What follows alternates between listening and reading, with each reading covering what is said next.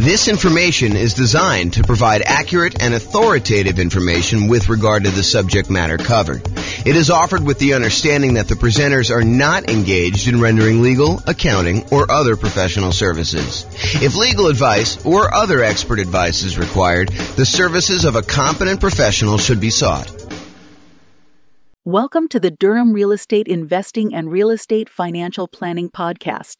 Learn all about investing in real estate in Durham, North Carolina, with a combination of real estate financial planning and modeling with numbers specific to Durham, plus syndicated, more generalized recordings of live and pre recorded real estate investing classes. Not all of them specific to Durham. Be sure to stay tuned after the podcast for a message from our sponsors. Well, good morning and welcome, everyone.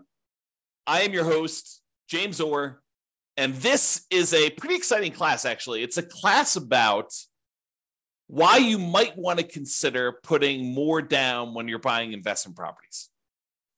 And we're going to talk about it from a couple different perspectives. I guess we'll look at what the overall return you're getting is as you move from 5% down nomad to 15% down non owner occupant with PMI to 20% down um, investor loan with no PMI and 25% down and 30% down and 40% down. And we'll look at just a property I picked out that is going to be definitely different than the properties you're going to see. I mean, your numbers are definitely going to be different than what I'm going to show you.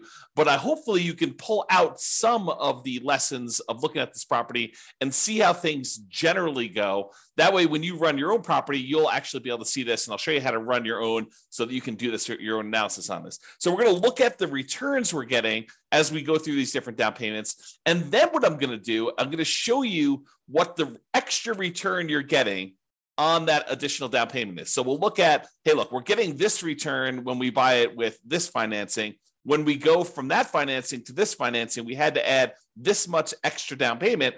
And by adding this much extra down payment, we got this amount of extra return. And so we can look at what the extra return is on the extra amount down and then make a decision as to whether or not we should take that money and invest it in extra down payment. The idea is we could take that money, we could do all these other things with it so should we take that money and put more down on the rental property to see what the extra return we would get on that money is? So that's what we're going to cover. So first, um, when I like to look at the returns you're earning on rental properties, I often like to use my return quadrants. It's kind of a visual way for us to look at all the different areas of return you get when you own rental properties, including a total at the center. So the the five areas that you have return, this kind of four primary ones, and then reserves, which almost everyone except for me forgets to calculate in the return you're getting on your reserves. But you have appreciation, which is the tendency for property values to increase over time.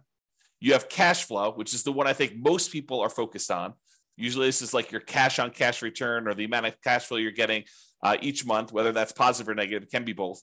Um, the next one is debt pay down. How much of the loan you're paying down each month? If you have a free and clear property, there's no debt pay down. But a lot of times when you have a mortgage on a property, you're paying down a certain portion of that loan unless you got an interest only loan. And so you're making a little bit of a return by paying down a loan each month. And then the last one is the tax benefits you get by owning the rental property. So those are the four primary appreciation, cash flow, debt pay down, and the tax benefits of depreciation, which we often call cash flow from depreciation because it shows up like cash flow by you not having to pay taxes. And then the fifth one is obviously the return you get by having reserves set aside to buy this property. If we're going to use the reserves as part of the denominator, as part of the how much you need to have put down and have in order to invest in the property, then we also need to honor that you probably are getting some type of reserve return on your reserves as well. And that may be, you know, putting it in a savings account, or maybe if you have enough, putting it in the stock market and getting a higher return, which we're not going to talk about in this class because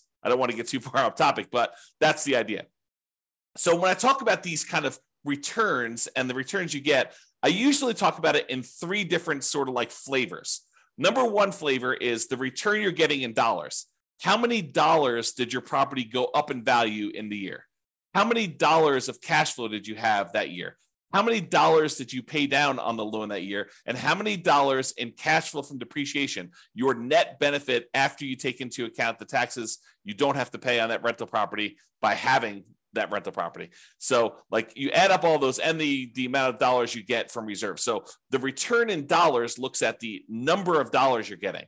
But a lot of times we want to look at how much money you're getting divided by how much you had to invest in order to make that deal happen. So that would be what we call return on investment. So the dollars amount in appreciation you got divided by your total cost to close plus reserve. So the amount of money you had to use for down payment, the amount of money you had to use for your closing costs, um, any buy downs, anything like that you had on the property, plus any money you have in reserves. That gives us the return we're getting from appreciation. So the dollar amount in appreciation divided by the total amount to close plus your reserves on the bottom, that gives you a kind of like return on investment from appreciation. Do the same thing with cash flow, do the same thing with debt pay down, do the same thing with the tax benefits uh, like cash flow from depreciation, and the same thing for reserves. You get an idea of what the returns are. We can add all those up and you find out what the overall total return was on the initial investment. Now, the return you're getting in year one on how much you put into the deal in order to acquire the deal makes a lot of sense. But if you think about what the return you're getting on a property you've owned for 10 years, does it really matter what you put into the deal in the beginning at that point? You know, if you're getting, you know, $40,000 in appreciation because the property has gone up a lot in value, does it matter that you only invested, you know, $500 in order to acquire that deal 25 years ago? Not really. And so, return on investment, the importance of that metric goes away after year one. We no longer think to ourselves, you know, what's the return we're getting on the amount that we invested anymore? Really, what we'd like to think about then is the returns we're getting on how much equity we have in the property. So, if you say to yourself, okay, now I've got you know the property value has gone up i paid down the loan now i've got $100000 in equity now we're more concerned about what the return we're earning from appreciation and cash flow and debt pay down and tax benefits and reserves, what the return we're getting on the equity we have tied up in that property. Because we could go and sell that property, release the equity, take that equity and go invest in something else. And so, really, what we want to think about now is what the return we're getting is if we decided to take that money and invest it somewhere else so that we can compare the return we're getting on the rental property to other options that we have in the world other things we could go buy. We can go buy another rental property. We can go buy stocks. We can go buy bonds. We can go buy any exotic investments you want to get. Okay. And so after year one, I tend to like to switch over and start thinking of, okay, now what's my return that I'm getting on the equity I have tied up my property? And not to get too off the rails, but technically it's not even return on equity. Technically, it's return on what I call true net equity after all of your expenses of getting out of the property because it's really not the return you're getting on the amount of equity you have in the property. It's really the return you're getting if you were to take that money out of that investment and you were going to go invest in something else. So we really need to know how much you'd walk away with in equity from that property. Your your equity after you pay all your expenses, like your closing costs, your real estate commissions, the capital gains taxes you got due, and any depreciation recapture on any depreciation you took. So we want to look at equity after all those expenses. So we're not going to get into that today. We'll do entire classes on that concept, but I just wanted to introduce it to you. So now that I covered this, it's really like three flavors of the returns return in dollars, which we'll talk about today, and return on investment, which we'll talk about today. We're not going to go into the return on equity stuff today because we're really just primarily focusing on when you acquire a property. So previously in classes, I think it was probably must have been late last week we went over the loan comparison spreadsheet as shown on the screen here. And this is just a way, an organized way for you to call up a lender and ask them about the different loans you're considering getting. And then you could fill in a spot on the spreadsheet for what the interest rate is for them, what the monthly PMI rate is, kind of make any notes about any points or anything like that that you'd have to pay in order to get that. You put in your property value, and it does a whole bunch of calculations for you to show you what your monthly payment would be so that you can easily compare you know all the owner occupant loans or all of the investor loans or all the loans if you're considering any option that would work for you. So this is just to show you like this kind of summary spreadsheet. I am going to use the numbers from this spreadsheet um, as just like the example from today. Now it is impossible for me to go ahead and pick an interest rate or set of interest rates because they vary depending on the loan. It's impossible for me to pick a set of interest rates for you where when you finally listen to this recording, that those interest rates are going to be valid for you. First of all, you probably don't have the same credit score exactly that the person that we modeled this kind of spreadsheet from.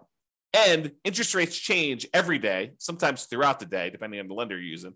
And so it's not possible for us to do this. And I will also tell you the differences between certain loans does vary a little bit day to day as well. The cost to get those loans.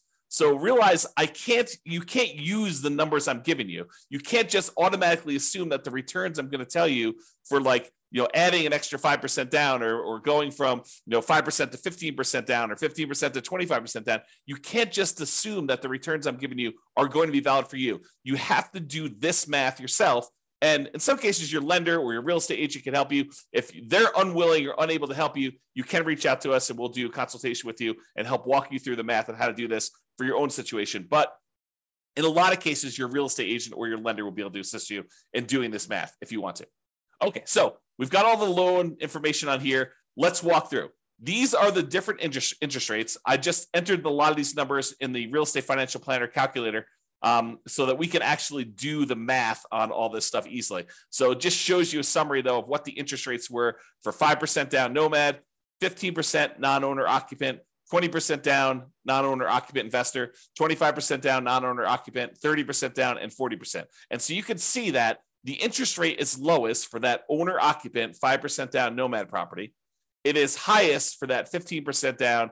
And then it kind of goes down gradually as you put more down. So not only is the interest rate improving, but also you only have private mortgage insurance anytime you put less than 20% down. So in that case, in this case, it is going to be the 5% down loan and the 15% down loan are the ones that are going to have private mortgage insurance. And it, this is the private mortgage insurance rate shown here. So it is 0.4% for the 5% down loan as of the time of this recording and 0.47% for the 15% down. So the private mortgage insurance for you putting 5% down as an owner occupant is less than the private mortgage insurance you'd pay if you put 15% down as an investment property.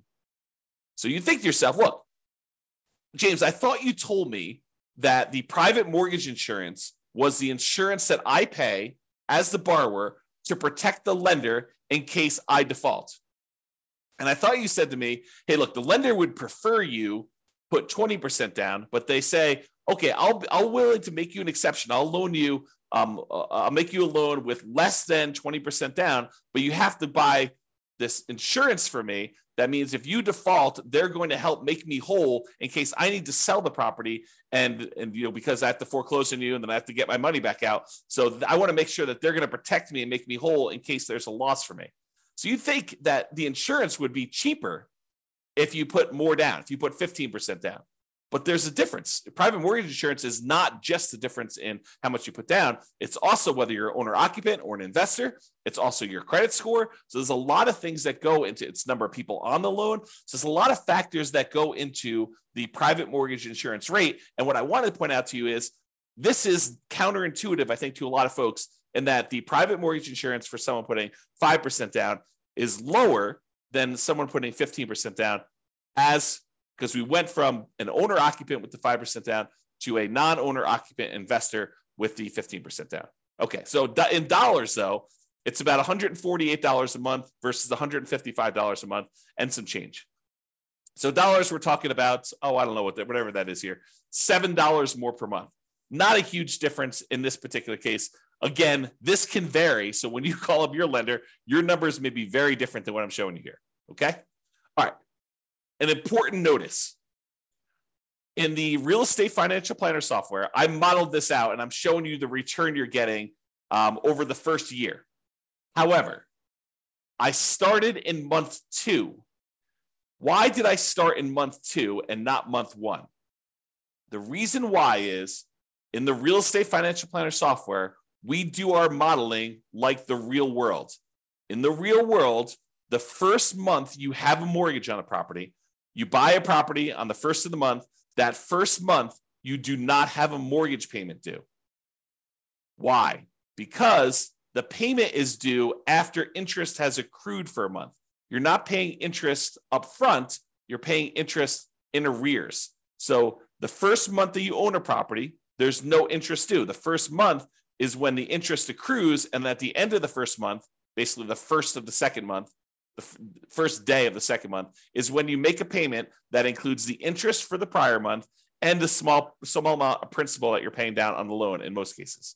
Okay, so the reason we're starting in month two is cash flow in month one looks exceptionally good. And I did not want to bias our numbers by using the return you're getting for the first month that you owned a property and have it skew that it looks like you got a lot more cash flow on a property because you didn't.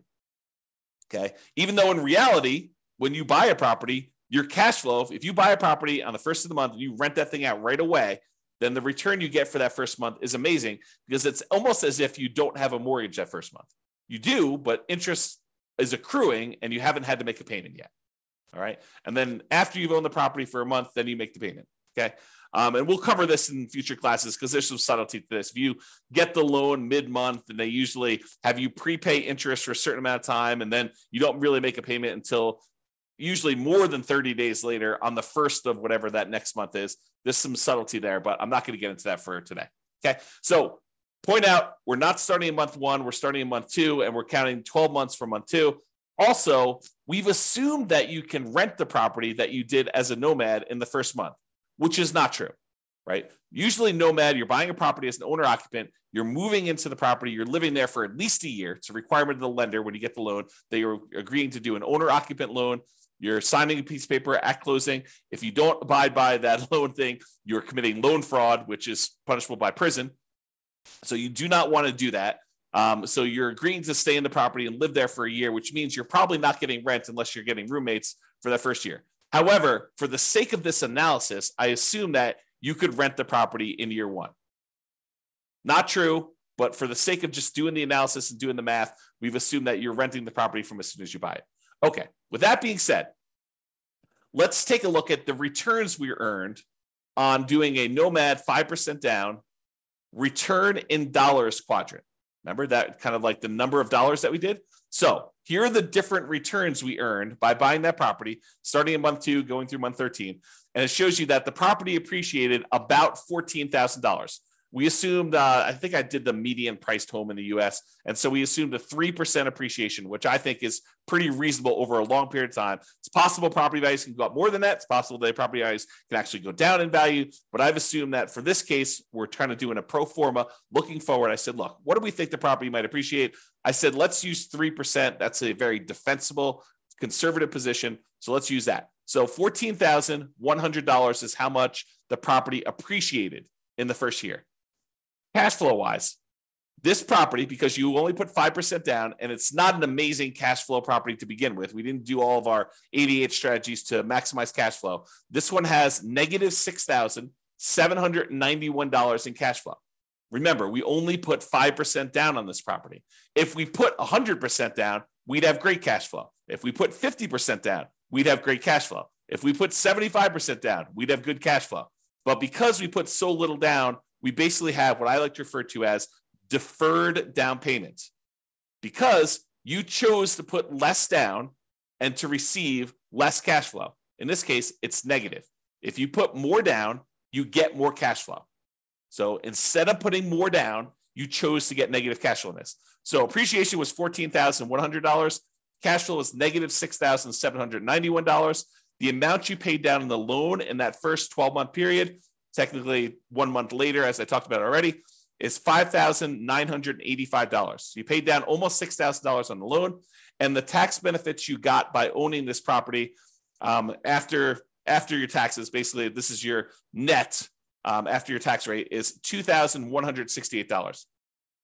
Um, and we said that you put six months of reserves away, and we had that in a savings account earning 1%. So you got $223 in reserves, the, the return you earned on the reserves you set aside for owning that rental property. So the total amount you earned by doing this property is $15,686 in the first year.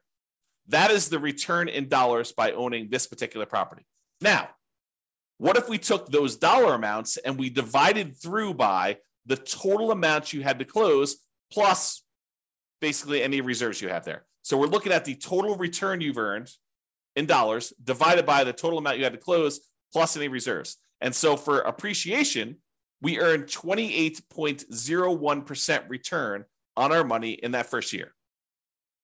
I'll repeat that 28% return on our money in the first year.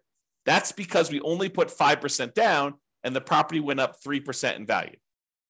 So we put so little down, but the property still went up $14,000 and change. So 28% return from appreciation. Now, negative cash flow. So cash flow is ugly. It's negative 13%, 0.49, negative 13.49% in cash flow. Because the cash flow is negative, we have a negative return there. Then we have debt pay down. You earned 11.89% on the amount of money that you paid down on the loan in the first year on the amount that you had to invest. And then the tax benefits. So you got 4.31% return from that cash flow from depreciation on the total amount you invested in order to get the deal plus your reserves. And then your return on the reserves itself was 0.44%. Okay. The overall total return from appreciation, cash flow, debt pay down, tax benefits, and those six months of reserves is 31.16%. So even though you had really ugly negative cash flow in this property, you're earning 31% return on your money in that first year. Okay, not bad. Now, let's look at the difference in returns you earn going from this 5% down nomad to now I'm saying let's do 15% down and buy a rental property and not move in. We're kind of comparing what the return difference is going to be doing one loan program versus another. And so appreciation is the same. It doesn't matter if you put 5% down, if you put nothing down, if you put 20% down, if you put 50% down, if you put 100% down, it doesn't matter how much you put down, the property still goes up in value or goes down in value from appreciation the same amount. It doesn't matter how much you put down on a deal, appreciation is going to be the same for both those. So appreciation is still $14,100 regardless of what loan program you did.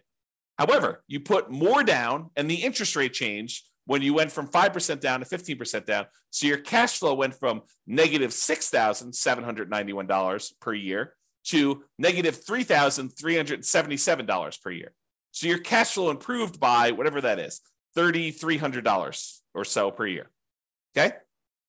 Now, next one is debt pay down. You were paying down almost $6,000 on your loan in the first year doing that nomad strategy. Now, because you put 15% down and because the interest rate change, you're only paying down $4,339, which is a difference of, I don't know, $1,600 or so in change. So you pay down $1,600 less in that first year because you changed loans from 5% to 15%. So it's a difference in your return because these things change as you change your down payment amount. And then your tax benefits, they don't change regardless of how much money you put down. You still get the same tax benefits by owning an investment property that you do, whether you put zero down, 5% down, 15% down, 25% down, 50% down, or 100% down.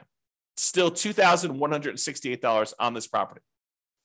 However, the amount you have to set aside for reserves does change because we're saying reserves are six months of your total cost to run a property. And if your payment changes, it means you have to set aside less if your payment goes down.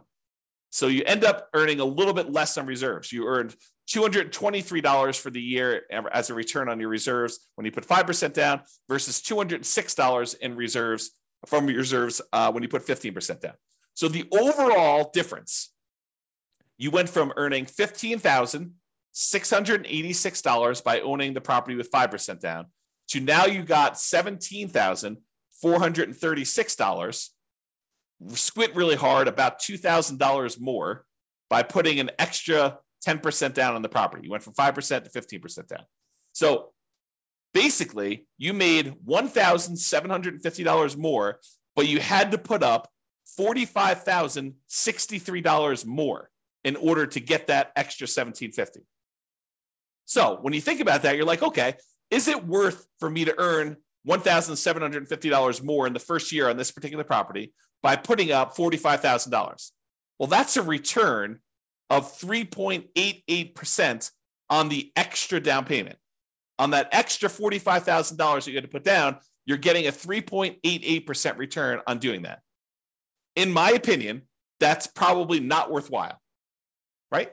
You're basically putting up $45,000 and you're only getting $1,750 more by doing that. But you have to decide that and you have to run your own numbers to determine that. Okay. So this is the math we're going to do. We're going to say, look, what's the return we're earning in total from doing, you know, this particular property with this financing? What's the return by doing different financing on the same property? And then we're going to say, how much more did I have to put down on that? And how much more did I earn by putting that down? And we're going to determine should we put that extra amount down or not? You get to decide. Okay. So now we're going to look at the difference in return amounts.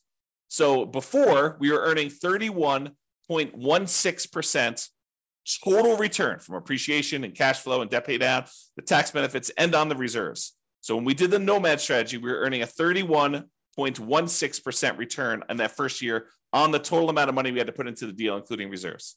Now, when we put 15% down, we're earning 18.28% return. A lot less. Not quite half as much, but a little bit less than half as much. So your overall return on investment decreased from 31% to 18% by putting more down. Now your cash flow improved, but it's still slightly negative. Because I think a lot of folks are really focusing on this cash flow number. They're like, look, it's cash flow, it's cash flow, it's cash flow, especially when it's harder to do cash flow in our current marketplace. Prices are way up, interest rates are way up, rents are up, but they're not quite as much up to counteract both those high prices and those higher interest rates. But they're really focusing on cash flow. And yeah, cash flow does improve when you go from 5% down to 15% down, but your return gets cut significantly overall. You're much less leverage, also much less risky. If you measure risk as you know different things like your resiliency to changes in rent or your resiliency to changes in prices or the amount of reserves you have set aside or um, you know your debt load to your net worth or your debt load to your liquidity. Like all of those different measures of risk when you put less down those tend to get better. So less risky. All right. So i've gone through the first one a little slower. Now let's just summarize what's happening on all of these. So if you look at the other one we are doing $15,686 was the return. Um, we earned on Nomad 17,436 on the 15% down. You'll see that's these numbers here. So when we do the Nomad strategy, that's this one. That's $15,686 total. The one where we put 15% down is 17,436. Then this is the one for 20%, 25%, 30%, and 40%. And all of these bars show you the breakdown. So it's $14,100 for appreciation for each of the individual properties. It just summarizes all of them for you. And then this is the red one is the debt pay down. So almost $6,000 in debt pay down on that Nomad one, you know, $4,300 on the 15% down, about $4,000 on the 20%, a little less than $4,000 on the 25%, about 3,700 and change on the 30% down, and about 3,300 and change on the 40% down. So you can see the amount of debt pay down is decreasing over time. The cash flow number was really negative when we did Nomad, not less negative, but still significantly negative uh, when we did the 15% down. It's slightly positive, you know, $288 for the year, about, I don't know, whatever that is, $24 or so uh, for per month for the year when you put 20% down. So basically, it's almost break even if you look at it this way when you do the uh, 20% down. Then you get some positive cash flow when you go to 25% down. That's probably $200 a month. Then it increases a lot more for 30% down and a lot more for 40% down. So you can see the cash flow changes. And then the amount you get in, in cash flow from depreciation, the tax benefits, is the same. Okay. So you can see how these returns vary. Now, what we're going to do is we're going to look at the returns we're earning, the dollar amounts on how much we had to put into the deal in order to buy it, including total cost to close and the reserves. That's what we're going to do next. Same chart, but the numbers are going to now change from the dollar amount of returns, return in dollars quadrant, to now the return on investment quadrant. Okay. That's this. So when we did the Nomad, we were getting a 31.16% return on the amount of money we had to invest in the deal, including reserves. Oh, I should point out that this little gray line here is the return we're earning on reserves. It's just so small compared to everything else that it doesn't even show up on the chart. Okay. But you can sort of see it here. It shows up a little bit uh, on this one, but overall, it's it's it's a really small change in your return, but it does impact your other returns, right? Because the amount of money we're earning, we now need to divide by not only the total cost to close, But in addition to that, those six months of reserves. So if you're used to seeing significantly higher numbers for your returns, you may be saying, James, these returns are like horrible. Well, part of the reason they're horrible is because in order for you to prudently invest in real estate, you should have reserves for your rental properties. And if you don't, you're doing it wrong. And if you don't include that in your calculation, you're also doing your calculations wrong. Thinking about the return you're earning on a rental property and not taking into account that you really do have to have, not optional, but have to have reserves set aside in order to prudently own that property is not appropriate. It's silly. So now when you go and you say, okay, this is how much return I'm earning, now I need to divide by either my equity or the total amount to close and also the reserves I have on that property as well. Okay. So now that it's on the denominator, that makes your return look overall less. It suppresses your return. It's it kind of like slows it, it drags it down because now you also have to take into account those reserves when you do that. Okay. So the return you're getting if you put 15% down is 18.28. The return you're getting when you put 20% down is 17.81. The return you're getting when you put 25% down is 16.37. And the reason these are trending down is you're putting more down into the deal. And so the, the dollar amount for some of these things is actually the same appreciation and your uh, cash flow from depreciation. Look, those two are exactly the same no matter what you do with the financing. However, your cash flow changes and the amount you pay down the debt also change. But the amount you put into the deal on the denominator has gotten a lot larger. So your overall return on investment is going down. So 16.37 for the 25% down, 15.29 for the 30% down, and 13.63 for 40% down. So you see the overall return is going down for these. Okay. Although the cash flow return is increasing. All right. Now, remember before we did that difference, we said, hey, look, you put 17 you got seventeen thousand five. You got seventeen hundred and fifty dollars, one thousand seven hundred fifty dollars more. But you had to put up forty five thousand dollars more. That means the return you got on that extra down payment when we went from five percent down to fifteen percent down was three point eight eight. We're going to do this same math for all of the different loans. That's here. So when we go from five percent down to fifteen percent down, you earned three point eight eight percent on that extra down payment probably not worthwhile in my opinion. However, when you go from 15% down, if you're going to do the 15% down loan to go to the 20% down loan, that extra 5% down, in order to get your extra return, you're earning 15.74% on that extra 5% down payment. That to me is probably worthwhile to go from to come up with 5% more down payments, you get an extra 15.74% return on that extra money. That's what we're saying. When you go from 20% down to 25% down, you only earn 8.83% return on that money, which is not like horrible, but it's not amazing, right? I mean, I think an 8% return, almost 9% return seems relatively good, but not like amazingly great or horribly bad. To go from 25% down to 30% down is 8.55% better. It's the return. It's not better. It's 8.5% return on the extra down payment. And then 30% down to 40% down is 7.67 return on the extra down payment there. So you can get a feel for that. Now, you could go and compare this. Like you could say, look, I'm going from a, a 5% down loan. I'm considering doing 25% down. What's the difference in down payment between the 5% and the 25%? And then what's the difference in returns I'm getting on those? You could calculate that out. You could do any of these variations. I didn't do all of them because we'd be here all day, but I did do ones going from this Nomad one to each of the individual other loans. So now this one is saying, look, to go from that 5% down to the 15% down, we already know that one. It's 3.88%.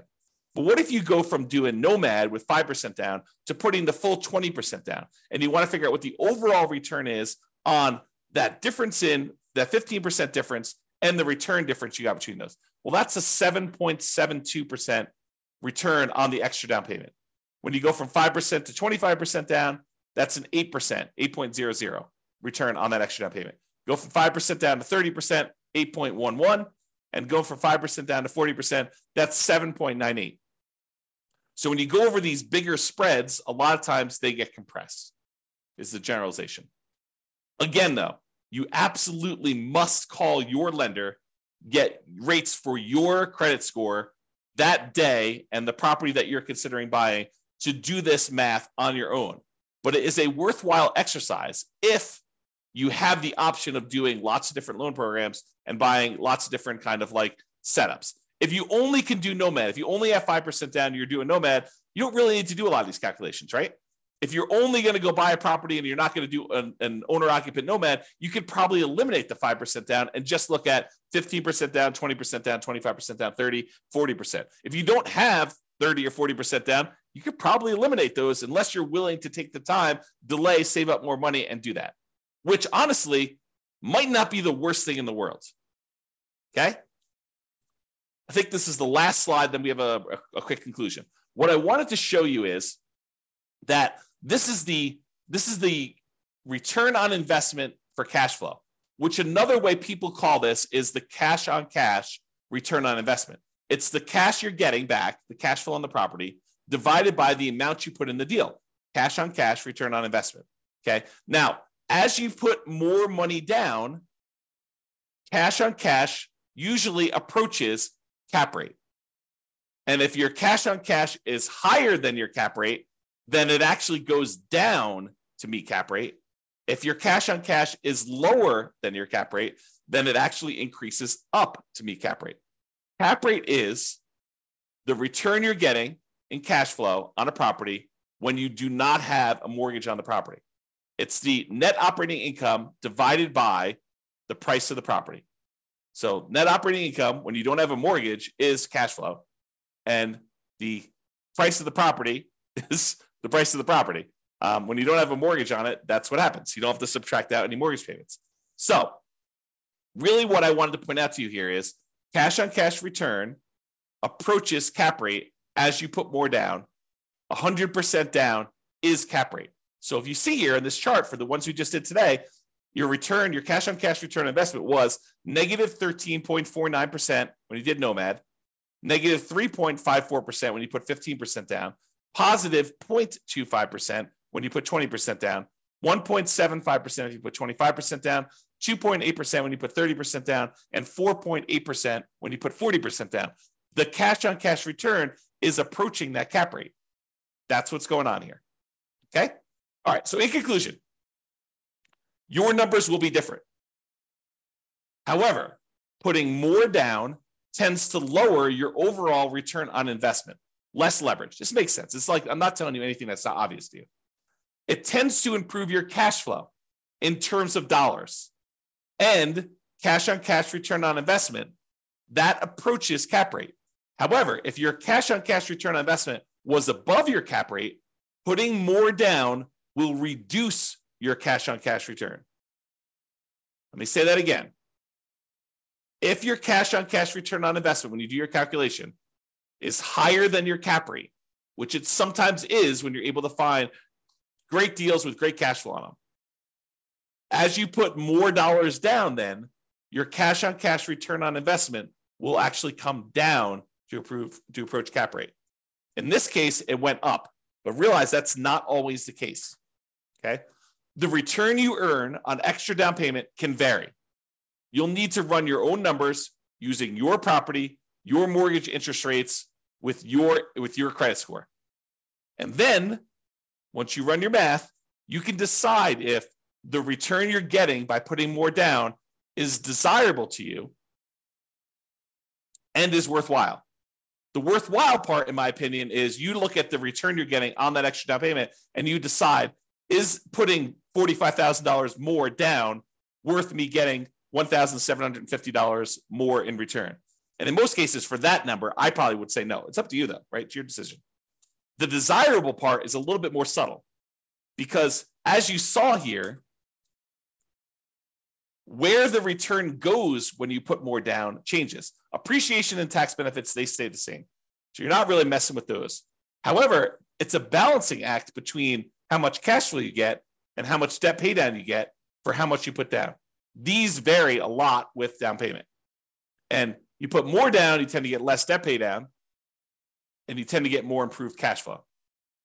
And so you got to figure a lot of people are focusing on this cash flow number. and they decide, hey, look, I'm going to go put more down because I want to get improved cash flow, or pick another property that has better economics, right? I think that's another solution for a lot of folks.